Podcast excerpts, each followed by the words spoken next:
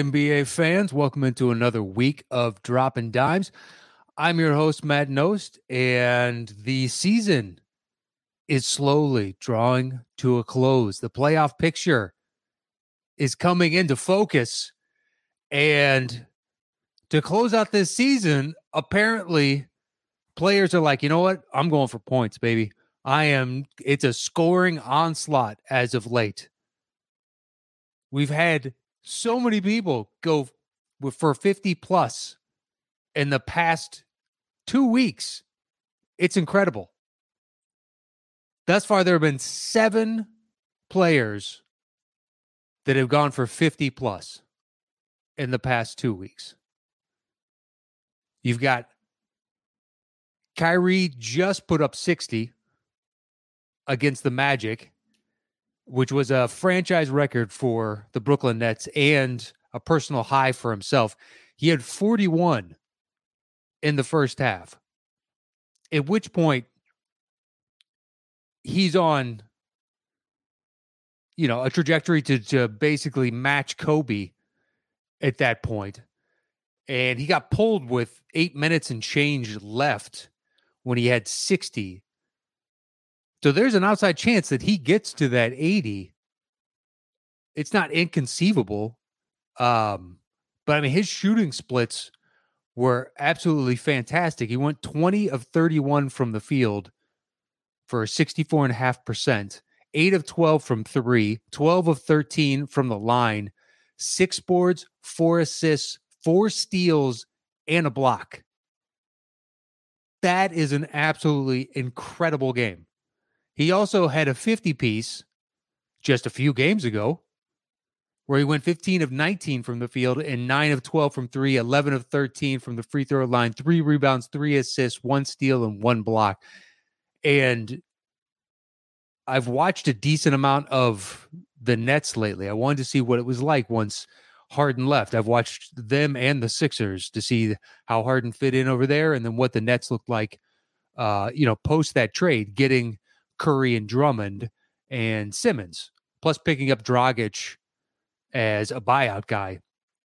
And I got to say, man, when you watch the Nets, they're playing with a joy right now that I didn't really see from them throughout a chunk of the season. Now, KD has been out for two months, and Kyrie has only been a part time player for, you know, a third of the season or so, maybe a quarter of the season so far. He hadn't been able to play.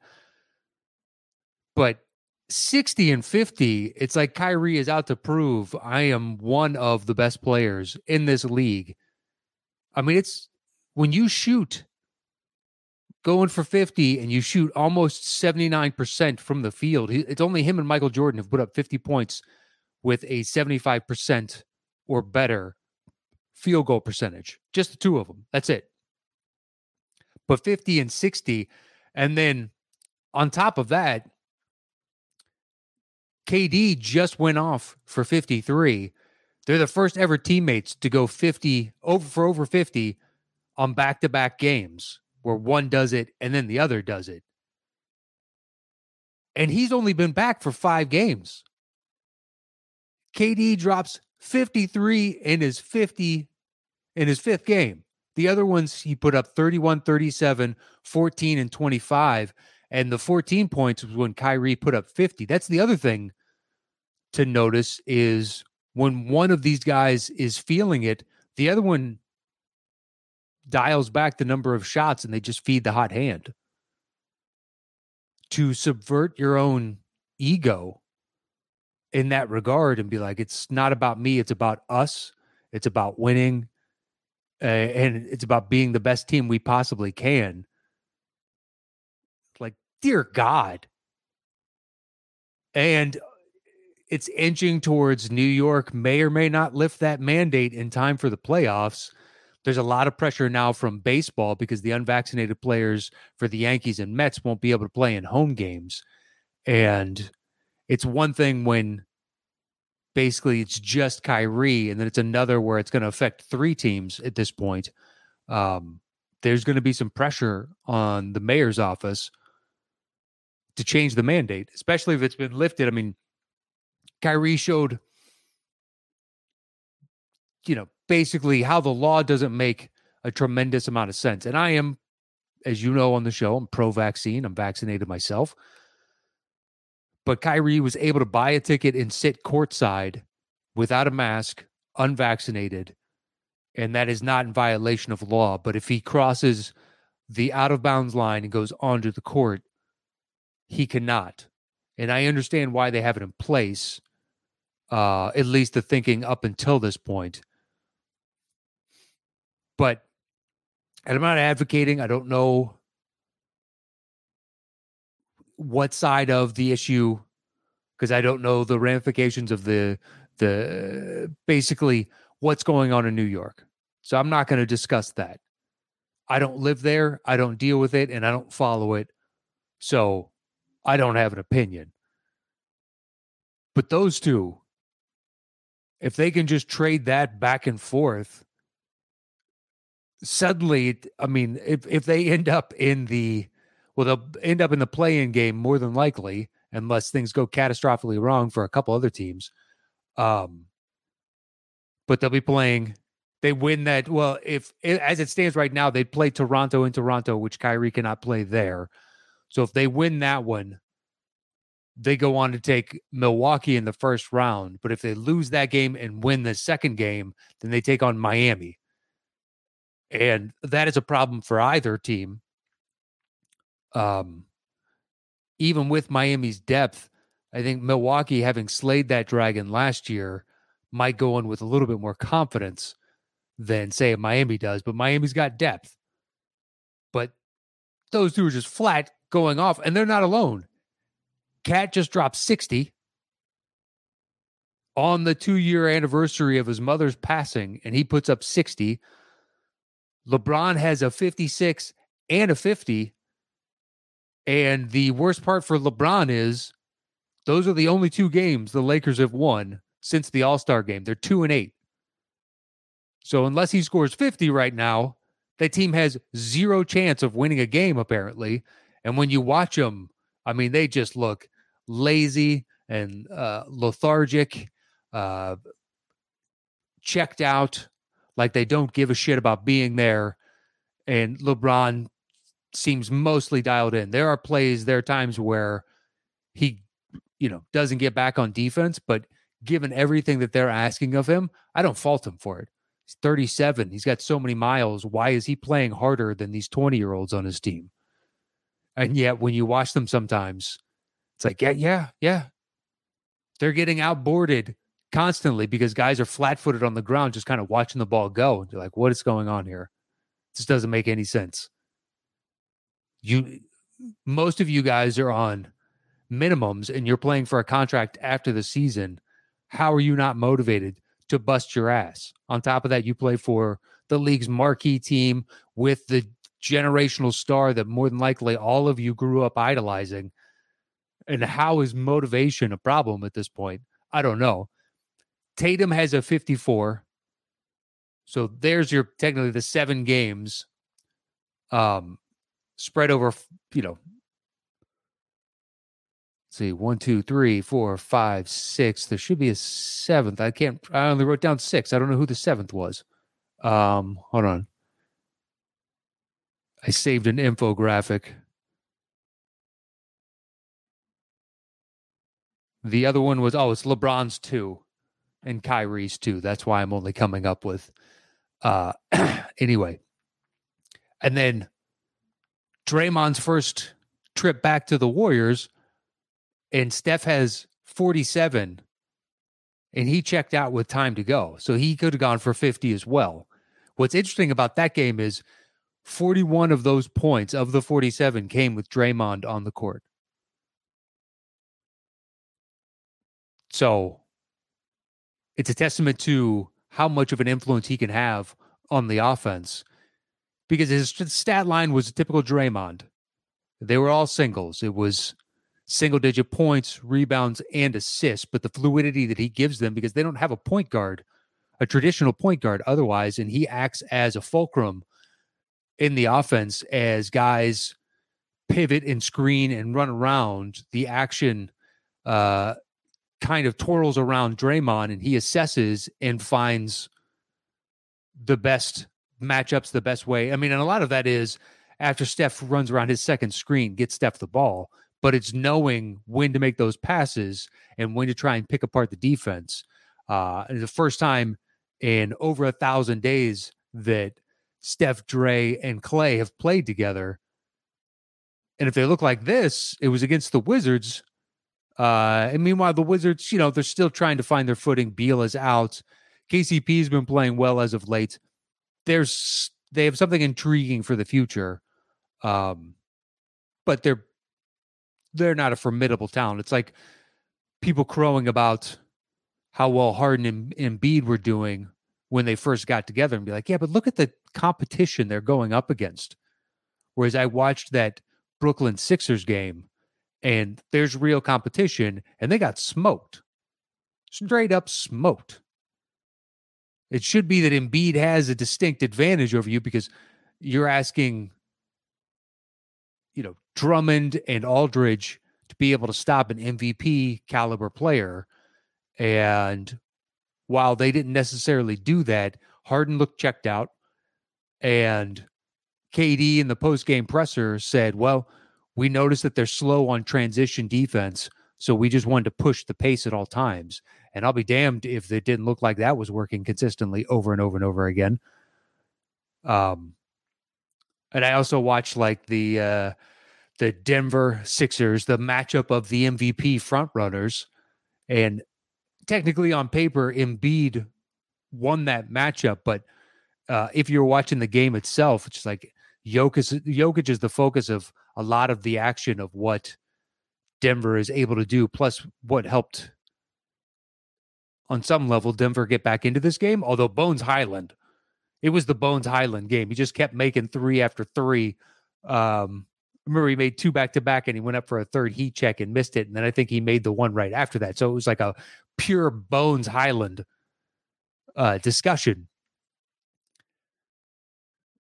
But I mean, the Nets are going to be a real problem for somebody. Before we venture off into that discussion, I was thinking about so if 50 is the new trend, who else?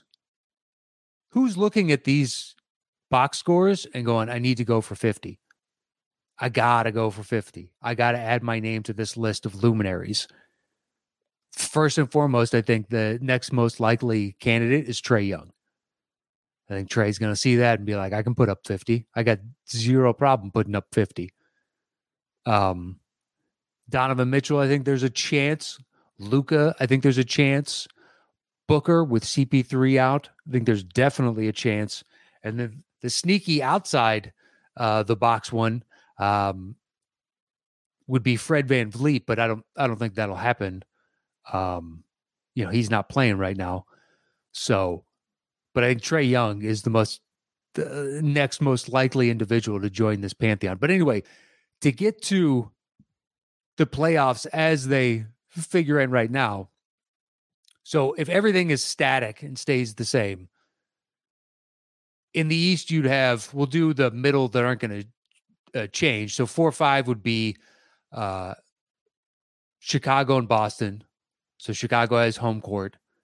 Three six is Philly Cleveland. Um, although I think Cleveland is going to drop down to the seven, and Toronto is going to vault up to the eight, or pardon me, up to the six.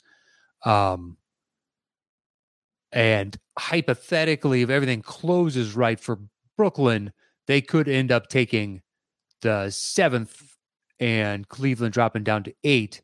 But I think that's as far as that shift goes. Uh, but Cleveland dropping down to the seventh seems kind of a fait accompli at this point. Although Jarrett Allen is projected to come back, he has a fracture in one of his fingers and he's not going to get surgery. Uh, they're going to try and just let it heal on its own or as best they can. And the hope is that he comes back at the end of the regular season into the playoffs. Um, but they've had so many injuries and they're such a young team that it's kind of getting a little bit gassed towards this section of the season right now. You know, you're asking a lot of Mobley, who's a rook, and uh, Darius Garland once Sexton goes down, and then Rubio, and she's like, this is foisting a lot onto his shoulders. Uh, then when Jarrett Allen goes down, which is the linchpin of your defense, there's a lot of up and down and turmoil. So they have a one game lead right now on Toronto. And I think that's a tenuous hold on the sixth position. So more than likely, I think it's going to be Philly and Toronto, with Philly having the home court advantage. Although I don't suspect my Bulls are going to hold on to uh, four at this point. Maybe, but we have the hardest strength of schedule to close out the season. So the likelihood of that is uh, is not as high as others. But on those play-in games, so if we think Cleveland is going to shift down, so it'd be Cleveland and Brooklyn in the 7 8, and then the 9 10 would be Atlanta and Charlotte. So Brooklyn wins. Say they win that, then they go on and take Milwaukee, and it's Milwaukee and Brooklyn as the 2 7 matchup. Otherwise, if we assume Brooklyn somehow loses that game and then but wins against Atlanta or and or, or pardon me or Charlotte, they would go on to take Miami. That's I mean those are whoever ends up with the Brooklyn poison pill, you feel bad for. Because it's not like if if it's Toronto as of right now, Toronto is going to be a tough out for any of them. But I think it's a much better matchup for Miami Milwaukee um, especially for Miami, just because they have the depth and intensity to match Toronto. What Toronto does, Miami does. Um, and I think they just do it a little bit better. Whereas if Cleveland drops down, the one or the two would be happy to play Cleveland. I think Toronto and Brooklyn, as it stands, nobody really wants a piece of them, uh, especially Brooklyn. But on the flip side, in the West, so the four or five right now is Utah and Dallas, with Utah having home court advantage, and the three six is Golden State and Denver, uh, with Golden State having home court advantage. Now, if I'm Golden State, I do not want Denver in my first round matchup because basically you're saying, Kevon Looney, we need you to play 34, 36 minutes every night unless we're really anticipating James Wiseman coming into this and just being fouls to try and slow down Jokic, but they don't have an answer for Jokic.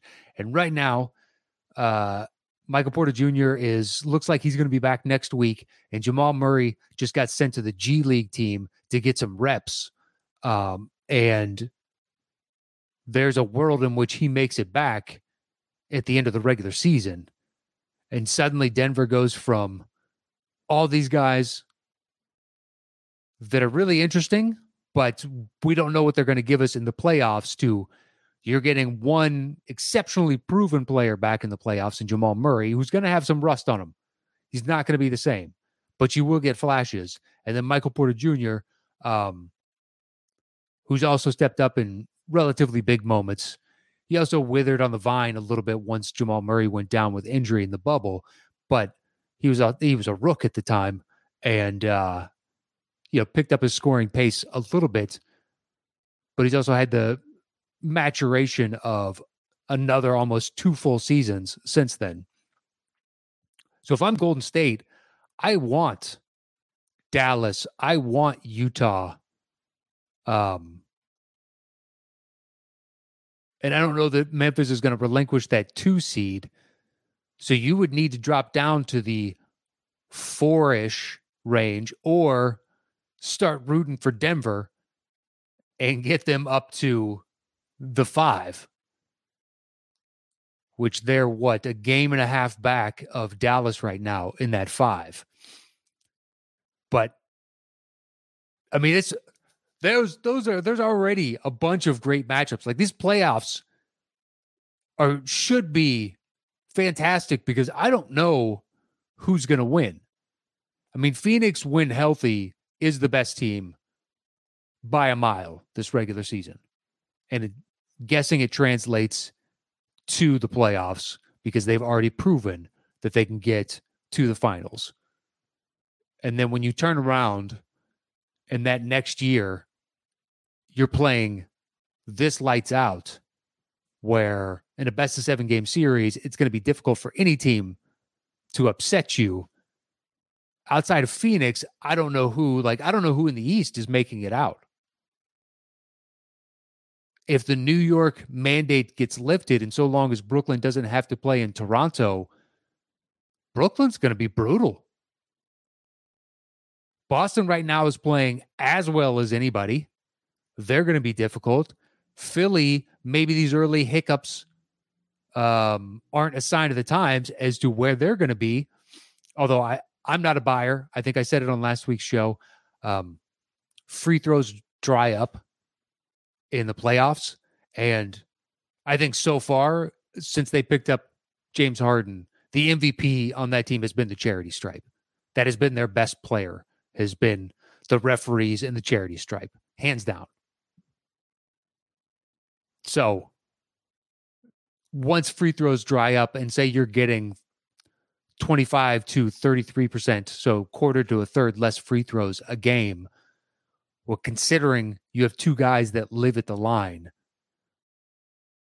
you're going to have to make up for that offensive output somewhere. And it looks like Tobias Harris is shrinking from the moment. Um, losing Steph Curry really hurts them as far as offensive punch. Matisse Thybulle, teams are just daring him to shoot, and he's got to do it to keep him honest. But eh, I don't know if you're expecting Danny Green to jump in here. Tyrese Maxey, I think, is the wild card he could step up and get those extra shots in and make them. Guy plays with a fearlessness that's really fun to watch. But I'm not buying it for Philly. Um, Milwaukee, I could easily see doing this. Miami could prove us all wrong because nobody that I know of is picking Miami to make it out of the East, and they're number one right now. They've got a nice, comfortable lead. And yet, I don't know a single person outside of Miami fans that are like, it's Miami. Miami's going to win the East and win it all. I, I, have not heard a single person that I know or pundit or anyone else select Miami as their odds on favorite as of right now. Um, and then the play in game in the West on the flip side, nine and 10 are locked. It's the Lakers and Pelicans in some order. The Lakers have a one and a half game lead right now, and I don't see them relinquishing that anytime soon. Um, and more than likely, Minnesota and the Clippers. The Clippers are gonna stay in that eighth spot unless they just go on a full on, you know, devastation of the league, don't lose a single game to close out, and Minnesota plays roughly with the ball they're playing right now, they might be able to catch them. But I sincerely doubt it. So you got Clippers at eight, and there could be some fluctuation in that seven because uh, Minnesota's at 40 and 30, and what they're only what a game and a half back of Denver. So you could shift that. But the reason I bring a lot of that up is I think we need to have a discussion about fixing the play in game. As it stands right now, in the East, the Raptors in seventh position have a four game lead over ninth place Atlanta and four and a half over Charlotte. And Brooklyn just has a one and a half game lead over Atlanta and a two game lead over 10th place Charlotte. I think that's right within the realm of the play-in game is still viable. I think four games to five games is right around the cutoff.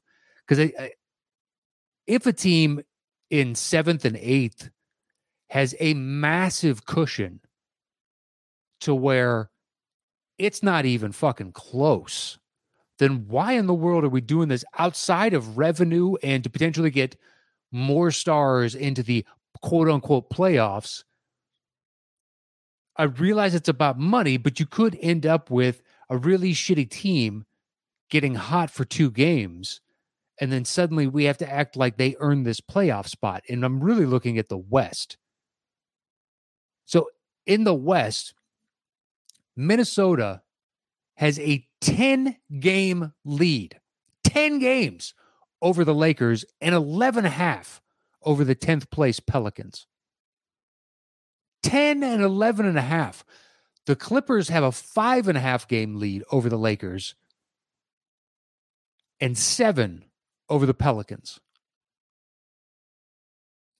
five and a half is close. It's within the realm of okay. And it I think part of the reason that I I, I don't blanch at the five and a half, because I just said four to five should be roughly the cutoff. A, it's within a half game of that. And B, the Clippers are just above 500. So it's not like they're a juggernaut. Whereas Minnesota is 10 games over 500. They're 40 and 30. They're clearly a better team.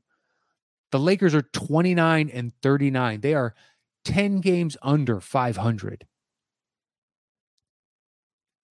It's ridiculous. The Pelicans are 12 games under 500. Or pardon me, 13. They're 28 and 41. So how is it that we're going to have a world in which if the Lakers or the Pelicans get hot enough and they happen to win two two games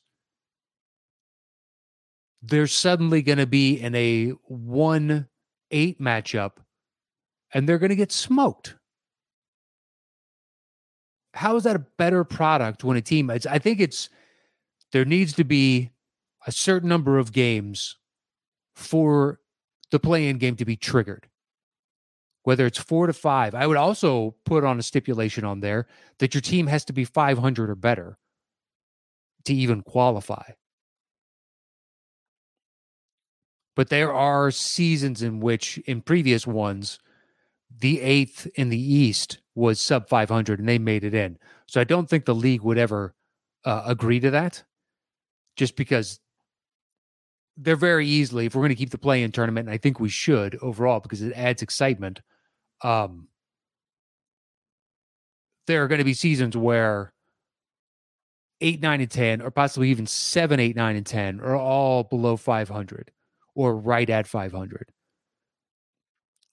So if you're going to do that as a okay, we're going to cleave off and not do the play in game for that side, um, there's really no difference between them and seven and eight at that point. But I think when you know Minnesota has earned the right at 10 games over 500 to just supersede all of this and the Clippers at five and a half games better, you could say is right on that threshold. And they only have to play one game and make it like a back to back. So the 9 10 has to play one night, and then the next night they have to play the eight. And the 7 8 game doesn't need to happen because Minnesota's up by so much that they could just, they move on. Their matchup against uh, the Grizzlies is set right now. And we're just trying to figure out who that eight is. Um, because then on the back to back, it gives an advantage to the Clippers. They've earned that right, or whoever the eighth you know seed would be at that point, and it makes the nine ten really earn it. If you're going to do this, you need to prove it. But I just think with a a 10 game lead, Minnesota's 15 and a half games out of first place, and the Lakers two positions behind them two positions are 25 and a half games back. I mean, the difference between seven and nine is this is still more than the difference between nine and 14, which is OKC. They're 34 and a half games back. The the Rockets are dead last at 37 and a half, which is 12 games back of the Lakers.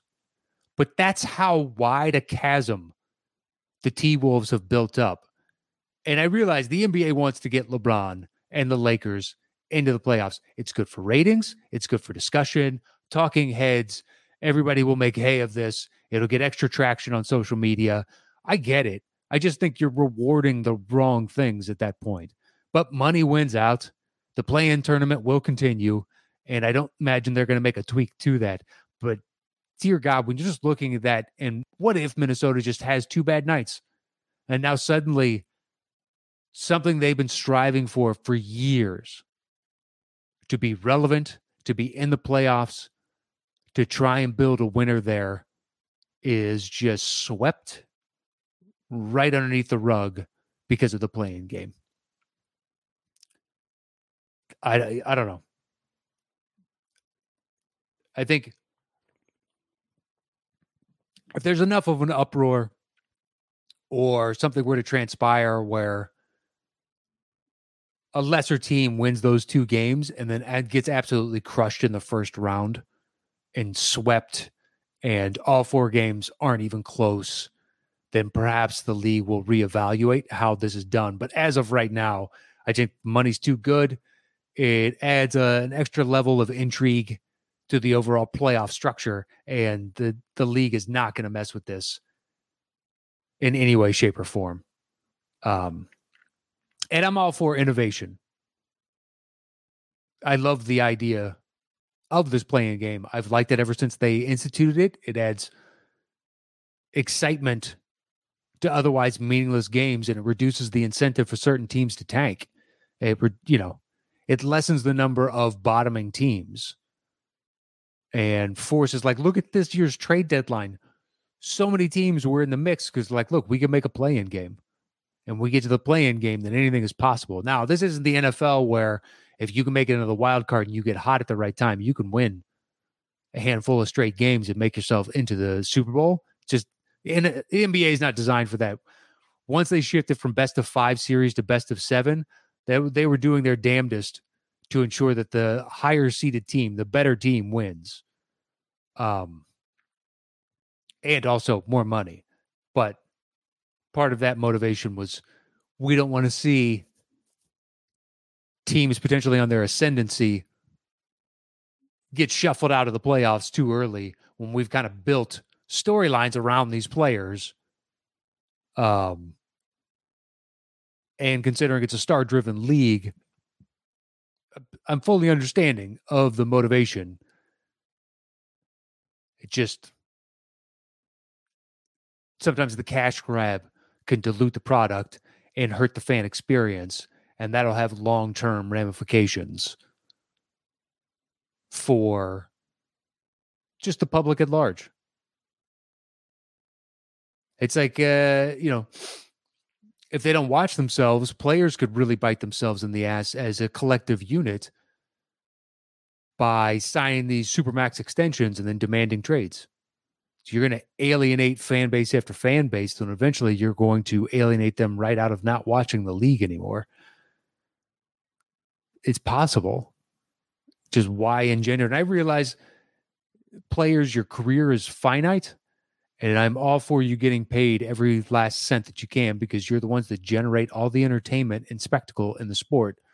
Um, but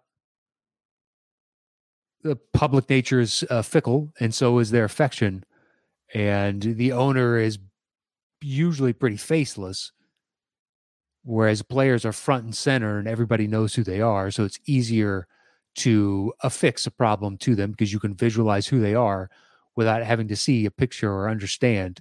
Whereas if you said the owner of probably 24 or 25 of the teams person in that city cannot visualize who that person is, whereas they could tell you who the star of the team is.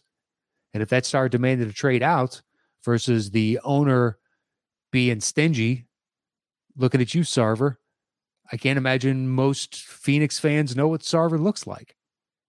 Maybe they do. Uh, it is their team, but I guess maybe the rest of the NBA, when they read this story, the owner uh, not wanting to pay like an Ayton and uh, you know, I don't necessarily fault him for that. The game is shying away from bigs, uh, but Ayton is young and he's talented, and you did take him first overall. So doesn't mean you can't sign him to the extension and then trade him afterwards. But anyway, I think the play-in game, we shouldn't just settle for what we have. Continue to change, innovate, you know, futz with use the G League as the testing ground, which they have done and intend to keep doing.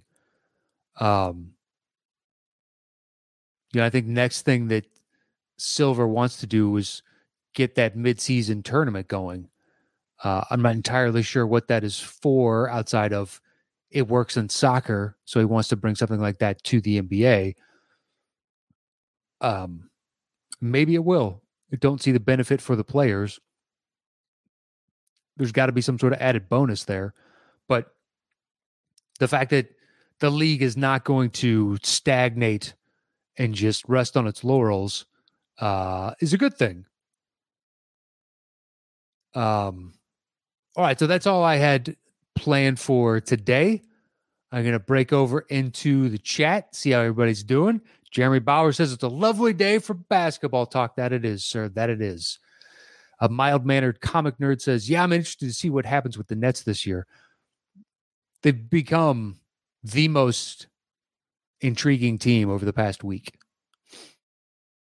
It looked like it was going to be the net or uh, the Sixers for the public at large, but I think the Nets have stolen that thunder. Um, and when it's cooking, you have Durant, who's pretty much impossible to defend. And now you're throwing Kyrie playing the best basketball he's played in a long, long time, if not of his life. And then you add in all the stuff, all the other players that they have, like Patty Mills, I'm a big fan of. The pickup of Dragic is really nice to have another ball handler out there and somebody that can play make. Uh, Seth Curry does not leave the ball in his hands and can shoot lights out. If you get Ben Simmons back, put him in the dunker spot on offense, but then now on defense, you have somebody who can guard pretty much anybody outside of your most stout centers. Um, you know, depending on what lineups they go through, they could have defensive matchup problems with the right certain teams, but every team's got its faults, you know? So they become really interesting. Steven Salas says, Celtics, baby, let's go. Look, Celtics are, you could sell me on a world where they make it out of the East right now. I didn't. After 20, 30 games, I was like, ah, shit. Is this finally the year they break up these two? Because you don't want this to turn into a CJ and Dame situation where they could have sold even higher on CJ previously. And they still got, I guess, a nice return. Um, but a player of his caliber, I don't think they got quite what they could have maybe a season or two ago. So you're staring at it going, shit, they're going to have to break these up. So Jaylen Brown is going to be somewhere else because they're not going to give up on Tatum. And uh, since then, it's a lot of like, uh, you know, what the Nets have going for them. If somebody's got the hot hand, they feed that. And when I've watched them, which I haven't watched that many games as of late, you know, I told you I watched that Nets game and I've watched a handful of others over the past few weeks. Um, they're not, they're switching on defense. They're pretty tenacious there. Uh, Time Lord has stayed healthy, but he's gotten smarter on defense. And they seem to ISO less, which, given the fluidity of modern basketball, uh, it's a wise decision to try and ping the ball around and get more guys involved. I mean, Marcus Smart was probably right. I liked it at the time. He got dragged for his take, but I agreed with him. Um, so Jeremy Bauer says he sees Steph going for 50 next. Entirely possible. I just think Trae sees the other players do it and is motivated by that fact of I want my name in the same breath the, as those guys, whereas Steph already knows his name is there. So I don't think he has the direct motivation to go out and get 50. But you're not wrong. Steph is in that mix as well. And uh, Jeremy also says he's happy to see Caruso back. I love it. The first game he comes back, it's the first time we've held any team under 100 points since he left. It's what it's what's upset me about watching the Bulls since him and Lonzo have been out. It's like our defense is beyond porous. We we our only hope is to score more points because we're not going to to stop anyone. But Lonzo is projected to come back, and Pat Williams is projected to come back as well. So suddenly our defense is going to take a nice kick in the ass, and uh, you couple that with DeRozan and LaVine. if we can get back to full health, suddenly we're a real problem. God, it's been so long since I've had a, a Bulls team to give a shit about. It's fantastic. Um, Steven Salas says Philly's so overrated. They're losing the first round against whoever they play. Bet on it. I would say that, but I also said at the beginning of the season, their over under was too high, and I'm pretty sure they're going to hit their over under. So, and I know a few people that messaged me after I did my preview show and said I took your advice and I bet against Phillies over, and now I feel bad. I, I mean, I stand by the statements I said at the time where they're going to have to deal with the turmoil. And they started the season, they looked like shit, and I, I was happy with myself at the time, going, I fucking know it, I know it. And then they've uh, rounded a corner, and Jokic just, I mean, not Jokic, pardon me, Embiid has stayed predominantly healthy, and uh, well, when you have somebody that good out there for the season, they're going to be a tough out. Um, TJ Martino says Doc has got to go. We shall see. JMB says he feels that way about the new uh, NFL playoff format. I'm guessing that's in regards to the uh, play-in game. Um, Yuri McGarley says, "I bet LeBron isn't complaining about the play-in tournament anymore." No, I don't think he is.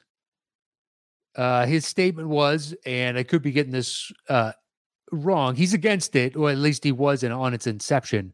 But it's, I believe the quote is, "Whoever came up with this should have been shot." I could be wrong, and I don't want to put words in the man's mouth, especially once you use that kind of verbiage. But, um, yeah, he's got a. I mean, his team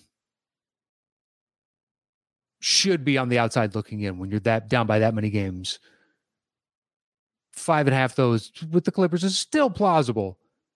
But the fact that he's going to be in playoff mix, it all hinges upon is Davis going to be there? And then there's the Davis quote of, well, Phoenix knows had I been healthy, we would have won that series. And be like, oh, okay.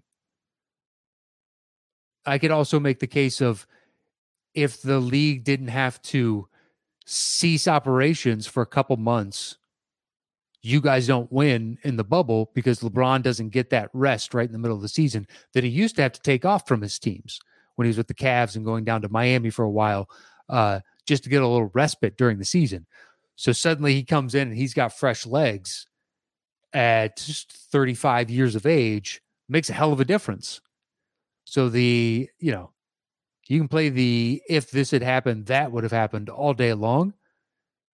I think the biggest if for you is if Anthony Davis can actually play a full season, the Lakers would not be in this situation. Yeah, I think that's the case. Um, still upsets me that he made the top 75. I don't think he's a top 75. Does he have all the talent in the world to be top 75? Yes. Has he given us a proven track record of being in that inclusion when you keep someone like Dwight Howard out? Which, of the two, I think Anthony would be much more fun to hang out with and is a better player on paper. But Dwight, just like he was in the MVP discussion, defensive player of the year, year on end, led a team where he was the central figure to the finals. It's like his resume on paper is stronger. Um, just Anthony Davis, if healthy, is better. Um, so a little little inner chat discussion. Professor knows. Uh, Professor Reiner says, "Love you, knows." Thank you, sir. Um, so Yuri McGarley says, "I can't wait for the playoffs to start. The regular season is pretty much set already. It's close. There's going to be certain fluctuations, but top sixes are not fully locked. You know, Cleveland could drop down to the should drop down to the seven, and Toronto vaults upward, but one through five ish in the East is probably set, and one through five to possibly six in the West is set as well. You know, Minnesota still has to make up a game and a half. It's it's possible, but Denver's also playing good basketball and they're right above them. The biggest would be Golden State, but they just got Draymond back, and Golden State would have to lose quite a few games to drop anywhere out of the top six. So yeah, those top five in the East, top six are pretty much set. So we have a good idea of what's going on there. And it's going to be fleshing out the play-in game after that. I agree, though. I am fully ready for that, and uh, my wife is already dreading when it starts because it is basketball time every night. I am watching games nonstop for months. Uh, I love it. And, you know, knowing there's a finite amount, it doesn't bother me that there's, oh, there's, you've got, you know, five hours of basketball to watch tonight. It's like, ah, you know, I got five hours of basketball to watch tonight. That's pretty sweet. Looking forward to it. Um, and having that every night, yeah, I can't wait. Uh, Jay Cleveland, do you like winning time? Yeah, it's awesome. And I love that it's once a week. Something to look forward to instead of just getting all the episodes at once, uh, which is really easy to burn through those. Something like winning time to stretch it out. I realize the characterization of uh, Jerry West so far has not been uh, jibing with other people's uh, recollections of the man at the time. Basically, that he wasn't as uh, excitable as he's shown. Was he depressed and withdrawn and sullen? Yeah, that's part of it. We, and competitive as hell and other things but the flying off the handle, throwing his trophy through windows and whatnot. Uh, apparently, that might not be fully accurate, but they do put a big fat disclaimer on the first episode and be like, this is a dramatization. We have fictionalized certain aspects of this, uh, basically just to make a more compelling story. Which, of course, they did. I mean, how do you know the dialogue said between people unless they give you direct quotes? Um, but yeah, it's it's pretty fantastic. Jay Cleveland says, "How do you see my Jazz versus your Bulls going tonight?" Well, first off, it's in Utah. So you got to like that for Utah. Will make a difference um, going into it. Utah has played pretty good basketball as of late. Not excellent, not bad. Um, but I think with Caruso back, I don't know. I actually like us tonight. It's on the road. I realize that. But I think, you know, we might be able to give you a nice little punch and kind of take it to you tonight a little bit. I think it's entirely possible. And we've had uh, we both had the same amount of rest, although we are on a road trip, so that would make a difference. Um, but yeah, I'm gonna take I'm gonna take my bull. I'm gonna believe in my Bulls and take them tonight. Um, so TJ Martino says Doc wasting that one time out and blowing his billionth lead of his career in Philly. I didn't like when he was hired, and he's been worse than ever could have been imagined. Promote Sam Cassell. I don't. I mean, depending on how the season goes, Doc's is probably on the hot seat. You're not wrong, but and Philly fans have been exceedingly patient with this team amazingly. Hence the booing of Ben Simmons coming back in because they had put so much of their hopes into the process and drafting high draft picks and setting the franchise's fortunes with these young players. And it's worked. They went from the worst to a team in title contention. And now they have two, shit, I'd say two top 15 to 20 guys. Embiid is top 10, depending on how you want to to lay it out, top five. Um, you know, just because he's in the MVP discussion doesn't automatically mean he's top five in the league. Because there are a number of players I would take over Embiid if I need to win, you know, one game or a series, a championship, or starting my uh, my team today, who would I take? Uh, different metrics by which you know you make those different lists, but he's top ten undoubtedly. Um, but yeah, I don't. Doc's fine for now. It really comes down to the playoffs. Uh, Rob Snark, I'm guessing Rob coming in late to the chat asks a question uh, that I answered a little bit earlier. Said, "Do you think the Raptors pass the Cavs for the sixth spot?" Yes, I do, because the Cavs are in injury turmoil once again, and I think right now the Raptors are playing just tenacious basketball. That opening quarter of the Lakers, they got up to a huge lead and they did it on pure hustle. They are just out defensing the Lakers throughout that. I realize that's not really a word, but it's all the different things that you do on defense, which just comes down to effort usually. It's do you want it more than the other guy?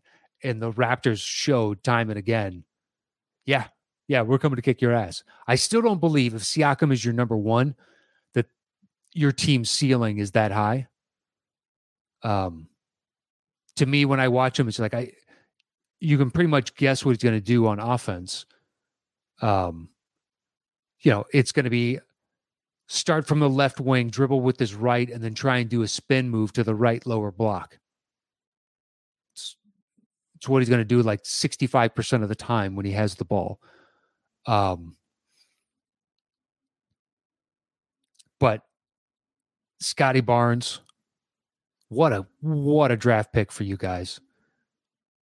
Just legitimately a franchise player already. I can't wait to see what he looks like in 3 seasons. It's going to be incredible because the thing is if he adds like just one thing this offseason to his game and then the year after that he adds one more thing to his game because it's already very well rounded and he just every season works on one thing within three, four seasons. Like, shit, this dude is turning into unstoppable. It's like the, the if you watch the growth of Giannis or um, LeBron, LeBron at one point was just like, yeah, if, if we can get him to shoot outside, awesome. And now it's like you got to respect that outside shot at all times because he worked on it. He worked on his low post moves. He worked on, and I'm not saying Scottie Barnes is on the level of those two, but if he puts in the time and commitment, he could grow into a superstar. It's possible, man. And you add him to this young core of Raptor players that other teams, they're cast offs. It's like Miami. Miami and the Raptors do it better than anybody else. Dudes who are undrafted or second rounders and they bring through their system. They know where the diamonds in the rough are, and they build those guys up. And then suddenly it's, yeah, we can get 22 minutes a night from that guy. Wow, this is impressive. Like Boucher happens every year with the Raptors too. There's just like some dude that goes off, and then suddenly that dude goes off 15 times in a season. It's like, I need to learn this name. This wasn't an aberration.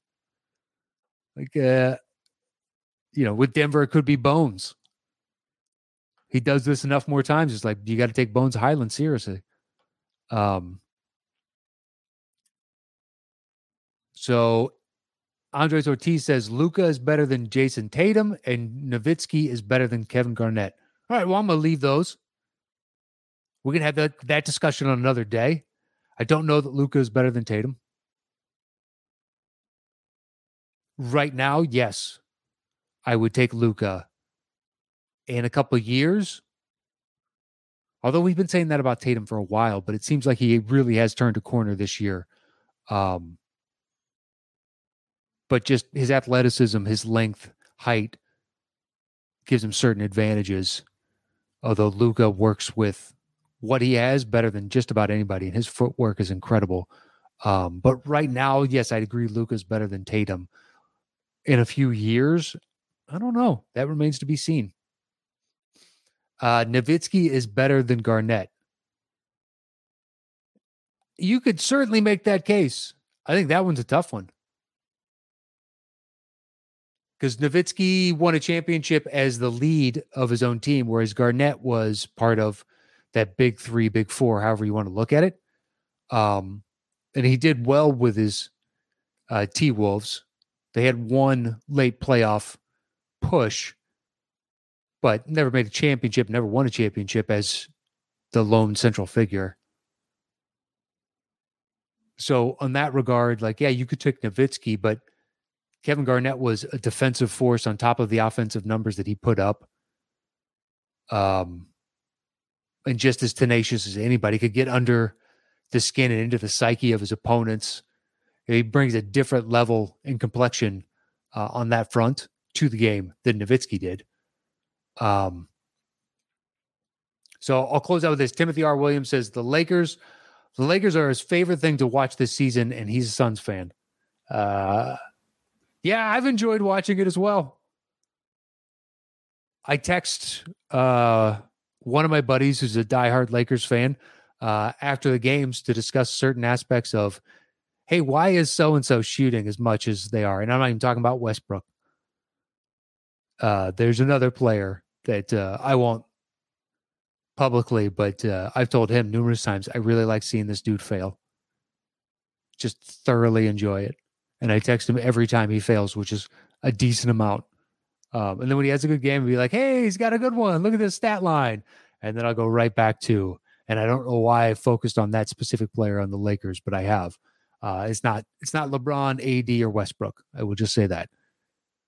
Um, but yeah, I've enjoyed. I also like it when the Lakers are good because it's good for the league as a whole. So it's not like year in year out I'm rooting against the Lakers. Um, but any team where you fully construct like this and it's just like we're coming into it, it's like we're going to win a championship. No one can stop us. I like seeing those teams fail. I would rather see uh, Tim. Tim, you may have just guessed it, and I'm not going to say it on the air. Um,